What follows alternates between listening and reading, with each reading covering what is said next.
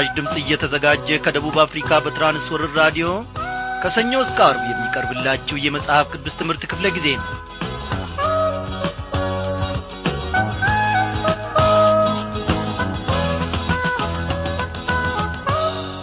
እንደምናመሻችሁ በጌታ የተወደዳችሁ ክቡራን አድማጮቼ ልዑል እግዚአብሔር አምላካችን በዛሬውም ምሽት ያለፉትን ቀናት እየደገፈን እያስተማረን በቃሉም እያጸናን እነሆ ለዚህች ለተወደደች ቀን አድርሶናል። የነገውን ደግሞ እርሱ ያውቃል። እርሱ ታማኝ ነው ታማኝነቱን አያጓድልም ስንል በእውነት ከልብ ነው። ስላየን ደግሞ ያየነውን ነገር እንመሰክራለን። የቀመስነውን የዳሰስነውን ነገር ሁሉ እንመሰክራለን። ኢየሱስ ክርስቶስ ፍቅሩ የማይቀይር ነው። ኢየሱስ ክርስቶስ አቻና ኩያ የለውም። እኔና እናንተን ለመጠበቅ እኔና እናንተን ለመታደግ ኢየሱስ ክርስቶስን የሚመስል ማን አለ?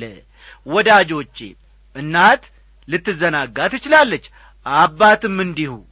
ግን የማይዘናጋ ከዐይኖቹም እይታ ፊት የማያርቀን እርሱ የዘላለም አምላክ ታማኝ ነውና ስሙን እጅግ አድርገን ከፍ ከፍ እናደርጋለን። እስቲ እንዲህ እያልን ይህንን ጌታ እናሞጋግሰው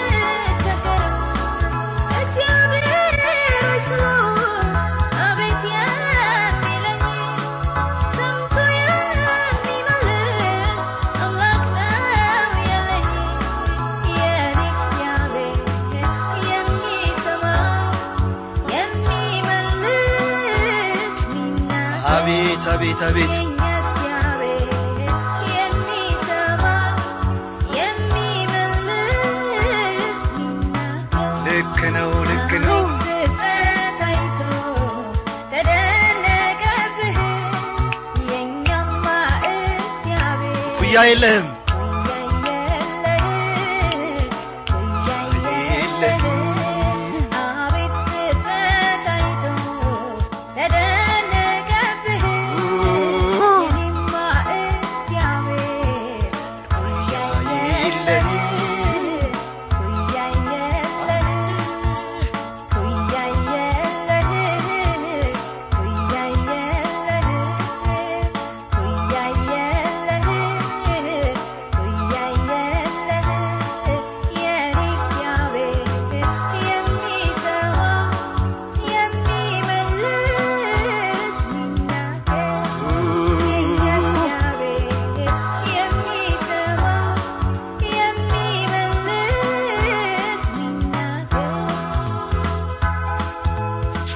ሃሌሉያ! ሃሌሉያ ወዳጆቼ! እግዚአብሔር ይክበር ይመስገን! ጌታችንን ማን ይመስለዋል? በማንስ ትመስሉታላችሁ? እግዚአብሔር አምላካችንን ለማግኘት ፈጽሞ ሊሊያውን እንደ ዘመረችው ፊታችንን መቧጨር ደረታችንን መምታት ልዩ ልዩ ነገር ማድረግ አያስፈልገንም። በዚህች ቅጽበት በዚህች ሰዓት አሁን እኔና እናንተ ታምነን ወደ እርሱ ስንጣራ ሳለ ልዑል ከማደሪያው የልጆቹን ጩኸት የልጆቹንም እንባ ለማበስና ለመስማት እርሱ ፈጽሞ ዝም አይልም ጨካኝም አይደለም። ስሙ ለዘላለም ይክበር ይመስገን። የታመንበት የተደገፍንበት የምናመልኩ አምላክ እነሆ የሚሰማ የሚመልስ ነው። አይደለም እንዴ? እግዚአብሔር ለዘላለም ይክበር ይመስገን። ወዳጆቼ ሊሊ ቃል ኪዳን ጥላሁን ማለቴ ነው። በዚህ ዝማሬ ስላገለገለችን እግዚአብሔር ባለችበት ስፍራ ኑሮዋን አገልግሎቷን ይባርክ እንላለን። እስቲ እናመስግነው። ጌታችን መድኃኒታችን ኢየሱስ ክርስቶስ የእግዚአብሔር ልጅ እናመሰግንሃለን። አንተ ለዘላለሙ ድንቅ ነህ። አንተ ለዘላለሙ ፍቅር ነህ። ጌታ ሆይ የማትቀየር የማትለዋወጥ ብቻህን አምላክ የሆንክ ስምህ ለዘላለም ዓለም ከፍ ከፍ ይበልልን። እኛን ለመስባት እኛን ለማዳመጥ የልጆችን ጩኸት ለመስማት እነሆ እግዚአብሔር አምላኬ ሆይ ስናዝን ስንቈዝም ስንተክዝ ብሶታችንን ለአንተ ስንናገር ፈጥነ የምትደርስልን የምታጽናናን እንዳንተ ያለ ማን ነው? በደስታችን ላይ ደስታን ትጨምራለ ሐዘናችንን ትካፈላለ ልዑል ሆይ በሁሉም ስፍራ ስለምትገኝልን በሁሉም ሁኔታ ውስጥ ደግሞ እግዚአብሔር አምላኬ ከእኛ ጋር ስላለ እጅግ አድርገን እናመሰግንሃለን። አንተ እኛ በደከምንበት ስፍራ በኀጢአት በምንንከባለልበት ጊዜ እግዚአብሔር ሆይ በዚያ ስፍራ አትተባበርም። ውጡ ተነሱ ከውድቀታችሁ ተመለሱ ትለናለ ጌታ ሆይ ድንቅ ነ በእውነት እግዚአብሔር አምላካችን ሆይ። እኛነታችንን እችለ እነሆ እግዚአብሔር አምላኬ ሆይ ቡራቡሬ የሆነውን ጸባያችንን እችለ ታግሰ። እስከዚህች ቀን እስከዚህች ሰዓት ድረስ ደግሞ የታገስከን አንተ ነህና ለዘላለሙ እናመሰግንሃለን እግዚአብሔር ሆይ በዚህ ሰዓት ደግሞ ድንቅ የሆነውን ስምህን እንጠራለን። በመካከላችን ተገኝ። ድንቅ የሆነውን ዘላለማዊ ቃልህን ደግሞ እግዚአብሔር አምላካችን ሆይ እንድትናገርና እንድታስተምረን እንለምንሃለን።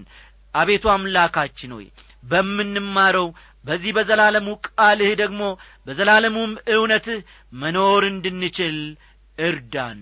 ድካማችንን በደላችንንም ሁሉ ይቅር በለን በመድኃኒታችን በጌታችን በኢየሱስ ክርስቶስ ስም አሜን።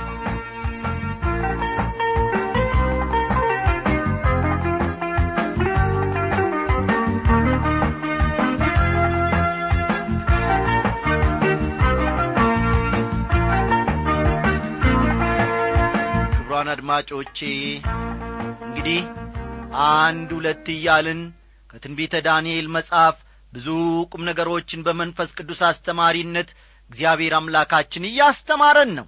ዛሬ የምንመለከተው ከዳንኤል ስድስት ቁጥር ሀያ አራት ይሆናልና መጽሐፍ ቅዱሶቻችሁን እንደ ተለመደው ገለጥ ገለጥ አድርጋችሁ ትንቢተ ዳንኤል ምዕራፍ ስድስት ቁጥር ሀያ አራትን አውጡ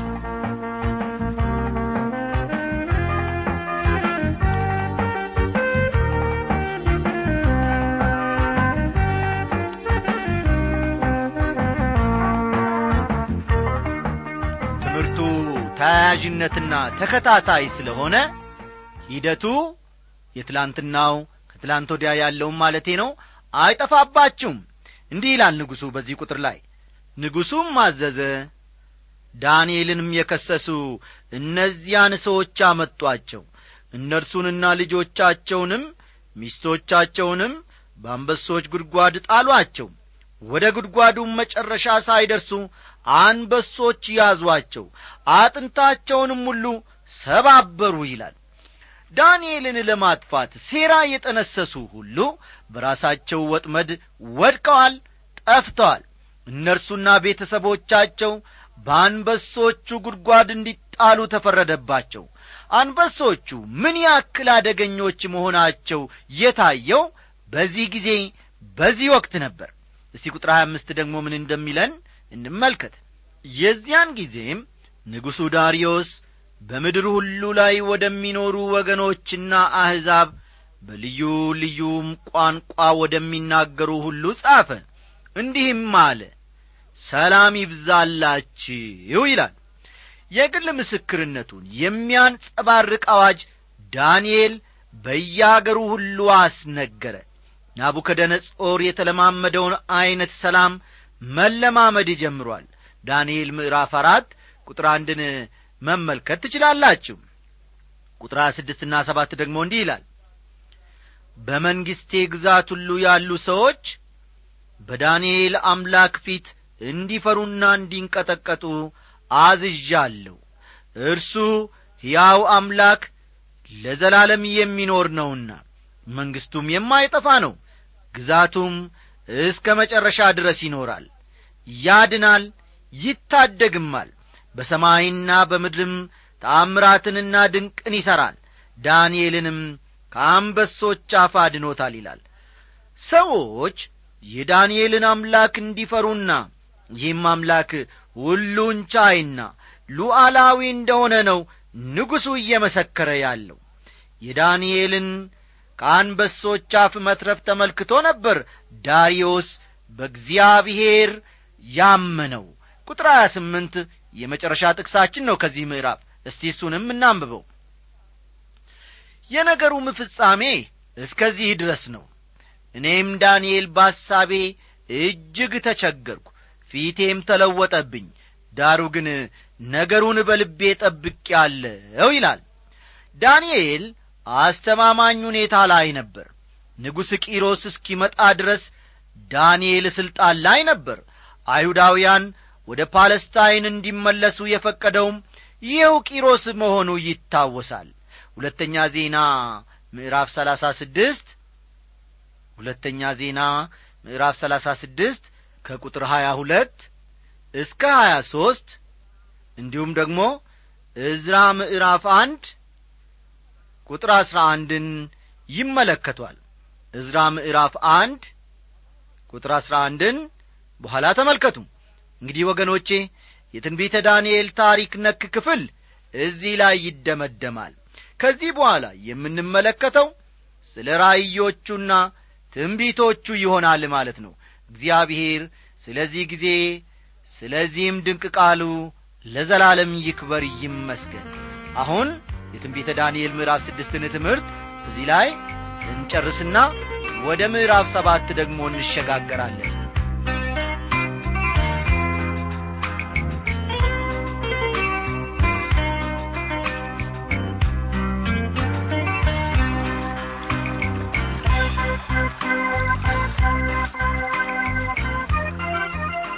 የትንቢተ ዳንኤል ምዕራፍ ሰባት አብይ ሐሳቡ ዳንኤል ስለ አራቱ አውሬዎች ያየው ራእይ። ፈጠን ፈጠን በሉ። ዳንኤል ስለ አራቱ አውሬዎች ያየው ራእይ። የሰው ልጅ በሰማይ ደመና ታጅቦ ሲመጣ የሰው ልጅ በሰማይ ደመና ታጅቦ ሲመጣ ያየው ራእይ ታጅቦ ሲመጣ ያየው ራእይ ስለ አራቱ አውሬዎች የተሰጠ ገለጻ። ስለ አራቱ አውሬዎች የተሰጠ ገለጻ። እንዲሁም ስለ አራተኛው አውሬ ምንነት የሚሉት ናቸው። ስለ አራተኛው አውሬ ምንነት የሚሉት ይሆናሉ። በትንቢተ ዳንኤል ውስጥ ምዕራፍ ሰባት እስካሁን ካየናቸው ምዕራፎች የተለየ ነው። የመጀመሪያዎቹ ስድስት ምዕራፎች ታሪካዊ ይዘት ነበራቸው። ልብ በሉ። የትንቢተ ዳንኤል የመጀመሪያዎቹ ስድስት ምዕራፎች ምን ነበራቸው ማለት ነው? ታሪካዊ ይዘት ነበራቸው። ይህ አሁን የምንመለከተው ምዕራፍ ግን ትንቢታዊ ሲሆን አሁን የምንመለከተው ምዕራፍ ግን ትንቢታዊ ሲሆን ታሪካዊ መሠረት ያለው ነው። አራቱ አውሬዎችን በተመለከተ እግዚአብሔር ለዳንኤል በጣም አስደናቂ የሆኑ ጥቂት ራእዮችን ሰጥቶታል። እነዚህን ራእዮች የተቀበለው በሦስት የተለያዩ ወቅቶች ነበር ምዕራፍ ሰባት ውስጥ ያለውን የተቀበለው በንጉሥ ብልጣሶር መጀመሪያ ንግሥ ዓመት ነበር። ይህንንም ያዙ።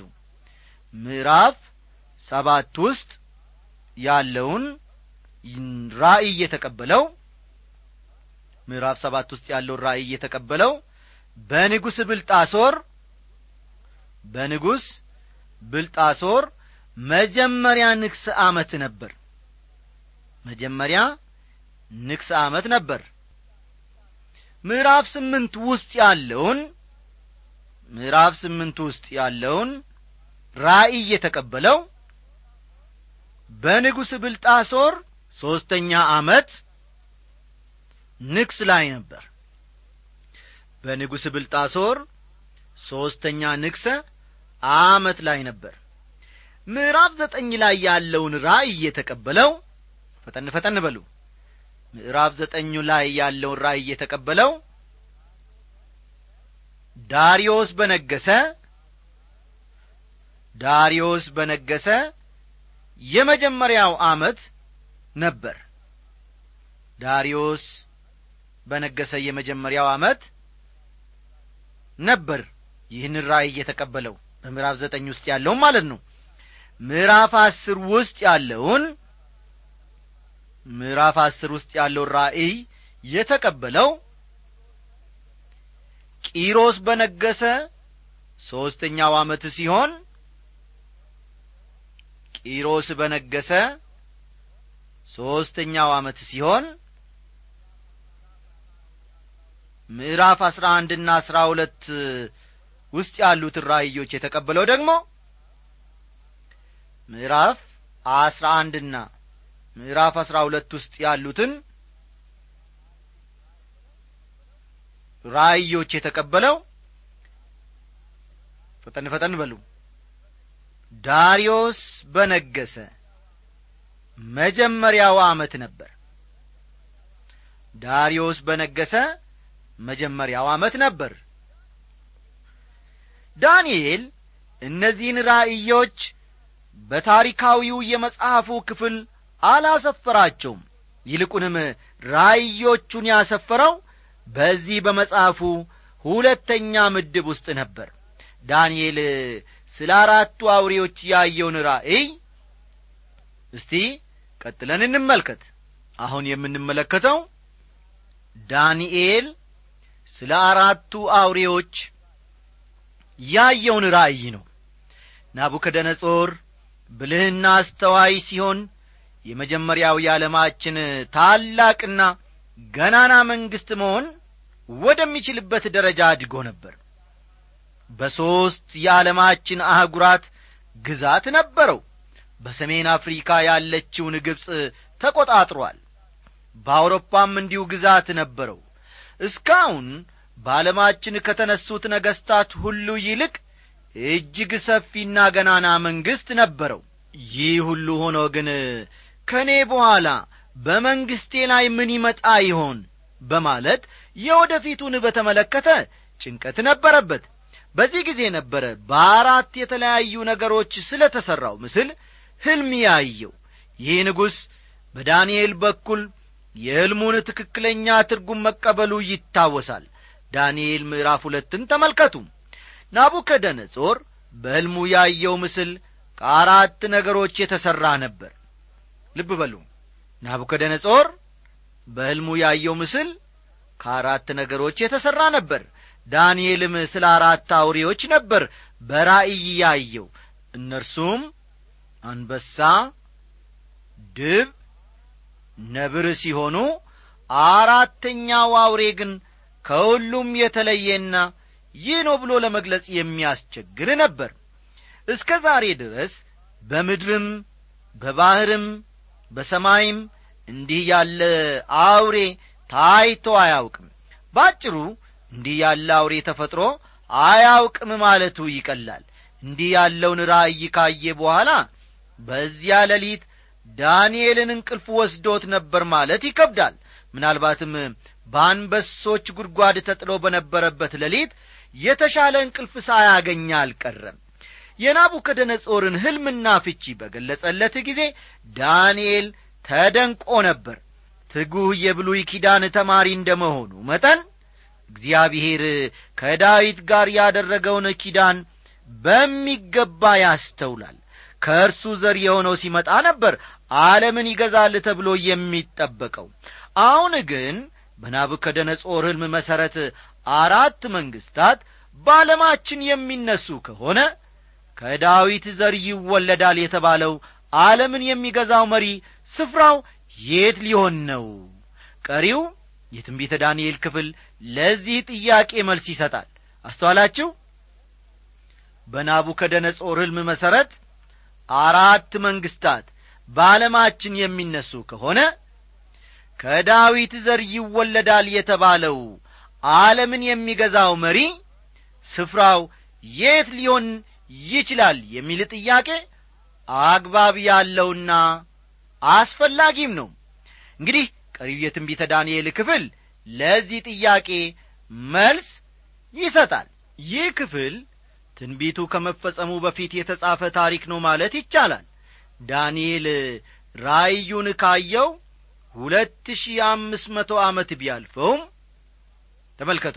ዳንኤል ራእዩን ካየው ሁለት ሺህ አምስት መቶ ዓመት ቢያልፈውም ከጥቃቅኑ ጀምሮ እስከ ግዙፉ ድረስ ራእዩ በትክክል እየተፈጸመ ነው። እግዚአብሔር ስለ እነዚህ አራት አራዊቶች ለዳንኤል ራእይ የሰጠው ለነበረበት ጥያቄ መልስ እንዲሆነው ነበር። ናቡከደነጾር በሕልሙ ያየው የእነዚያን መንግሥታት ውጫዊ ገጽታና ክብር ነበር የናቡከደነጾርን ትኩረት መሳብ የሚችለው እንዲህ ያለው ነገር እንደሆነ እግዚአብሔር ያውቃል። እግዚአብሔር ለዳንኤል የሰጠው ራእይ የሚያመለክተው ግን ልብ በሉ። እግዚአብሔር ለዳንኤል የሰጠው ራእይ የሚያመለክተው ግን የእነዚያን መንግሥታት ውስጣዊ መልክና እውነተኛ ማንነት ነበር። በእግዚአብሔር ፊት እነዚያ መንግሥታት አውሬዎች ናቸው። አንዱ ከአንዱ ሳይለይ ሁሉም አጥፊዎችና ጨፍጫፊዎች ናቸው። በዳንኤል ራእይ ያሉት አራት አውሬዎች ናቡከደነጾር ካየው ምስል ጋር ተመሳሳይነት ያላቸው መሆኑ እውነት ነው። የሮም መንግሥት አነሳስና ውድቀት በሚለው መጽሐፉ ውስጥ ጊቦን የተባለው ታሪክ ጸሐፊ እንዲህ ይላል የአራቱ መንግሥታት ምስልና ማንነት በትንቢተ ዳንኤል በሚገባ ተገልጿል። የሮም መንግሥት ብርታትና ጥንካሬ እንዲሁም አይበገሬነት በጣም በሚገርም ግልጽነት በዚሁ ትንቢትና በሌሎች ታሪክ ጸሐፊዎች ተዘግቧል። እዚህ ላይ ማወቅ ያለብን ይህ ታሪክ ጸሐፊ ክርስቲያን አለመሆኑን ነው ወዳጆቼ እስቲ ቁጥር አንድን አብረን እንመልከት። በባቢሎን ንጉሥ በብልጣሶር በመጀመሪያው ዓመት ዳንኤል በአልጋው ላይ ሕልምንና የራሱን ራእይ ያየ ከዚህም በኋላ ሕልሙን ጻፈ ዋነኛውንም ነገር ተናገረ ይላል። ራእዩ የተሰጠው ብልጣሶር በነገሰ በመጀመሪያው ዓመት ሲሆን ይህም በወርቅ የተመሰለው የባቢሎን መንግሥት ፍጻሜ አካባቢ መሆኑ ነው። ሕልሙን ጻፈ ይላል። በዚህ ወቅት ዳንኤል ከውካታና ጋጋታ እረፍት ያገኘበት ስለ ነበረ ልብ በሉ በዚህ ወቅት ዳንኤል ከውካታና ጋጋታ እረፍት ያገኘበት ጊዜ ስለ ነበር የእግዚአብሔርን ቃል ለማጥናትና ለጽሕፈት ሥራ ጊዜ አግኝቷል የመጀመሪያውን የመጽሐፉን ክፍል የጻፈውም በዚህ ጊዜ እንደ ነበር ይታሰባል። ቁጥር ሁለት ዳንኤልም ተናገረ እንዲህም አለ። በሌሊት በራእይ ያየው እነሆም አራቱ የሰማይ ነፋሳት በታላቁ ባሕር ላይ ይጋጩ ነበር ይላል። ታላቁ ባሕር የተባለው ሜዲትራንያን ባሕር ነው። ነፋሳት የሚለው ቃል የሚወክለው ቅስቀሳን ግጭትን ፕሮፓጋንዳንና ሕዝባዊ አመፅን ነው እንደገና ልድገምላችሁ። ታላቁ ባህር የተባለው የሜዲትራንያን ባህር ነው። የሜዲትራንያን ባህር ነው። ነፋሳት የሚለው ቃል የሚወክለው ቅስቀሳን ግጭትን ሁከትን ቅስቀሳን ግጭትን ሁከትን ፕሮፓጋንዳንና ሕዝባዊ አመፅን ነው። በአንጻሩ ደግሞ ባህር የሚለው ቃል አረማውያንን ወይም ሕዝብን ይወክላል። ባህር የሚለው ቃል በዚህ ክፍል ውስጥ የሚወክለው አረማውያንን ወይንም ደግሞ ሕዝብን ይሆናል ማለት ነው። ማቴዎስ ምዕራፍ አሥራ ሦስት ቁጥር አርባ ሰባት። ፈጠን ፈጠን በሉ። ማቴዎስ አሥራ ሦስት ቁጥር አርባ ሰባት። ራእይ ምዕራፍ አሥራ ሦስት ቁጥር አንድ። ራእይ ምዕራፍ አሥራ ሦስት ቁጥር አንድ። ኢሳይያስ ሀምሳ ሰባት ቁጥር ሀያን መመልከት ይቻላል ኢሳይያስ ሀምሳ ሰባት ቁጥር ሀያን መመልከት ይቻላል። ለምሳሌ ያክል ከራእይ መጽሐፍ ከሰባቱ መላእክት አንዱ መጥቶ ና በብዙም ውሃዎች የተቀመጠችውን የታላቂቱን ጋለሞታ ፍርድ አሳይሃለሁ አለኝም። ጋለሞታይቱ የተቀመጠችላቸው ያያቸው ውሃዎች ወገኖችና ብዙ ሰዎች አሕዛብም ቋንቋዎችም ናቸው የሚልን ቃል እናነባለን። ራእይ ምዕራፍ አሥራ ሰባት ቁጥር አንድ ራእይ ምዕራፍ አሥራ ሰባት ቁጥር አንድ እንዲሁም ቁጥር አሥራ አምስትን ጨምራችሁ ተመልከቱ። ስለሆነም ወገኖቼ ባህር የሚያመለክተው የአሕዛብ መንግሥታትን ጥምረትና ብዛት ነው ማለት ነው። አስተዋላችሁ? ከዚህ ክፍል እንደምንረዳው ባህር የሚያመለክተው የአሕዛብ መንግሥታትን ጥምረትና ብዛት ነው ማለት ነው።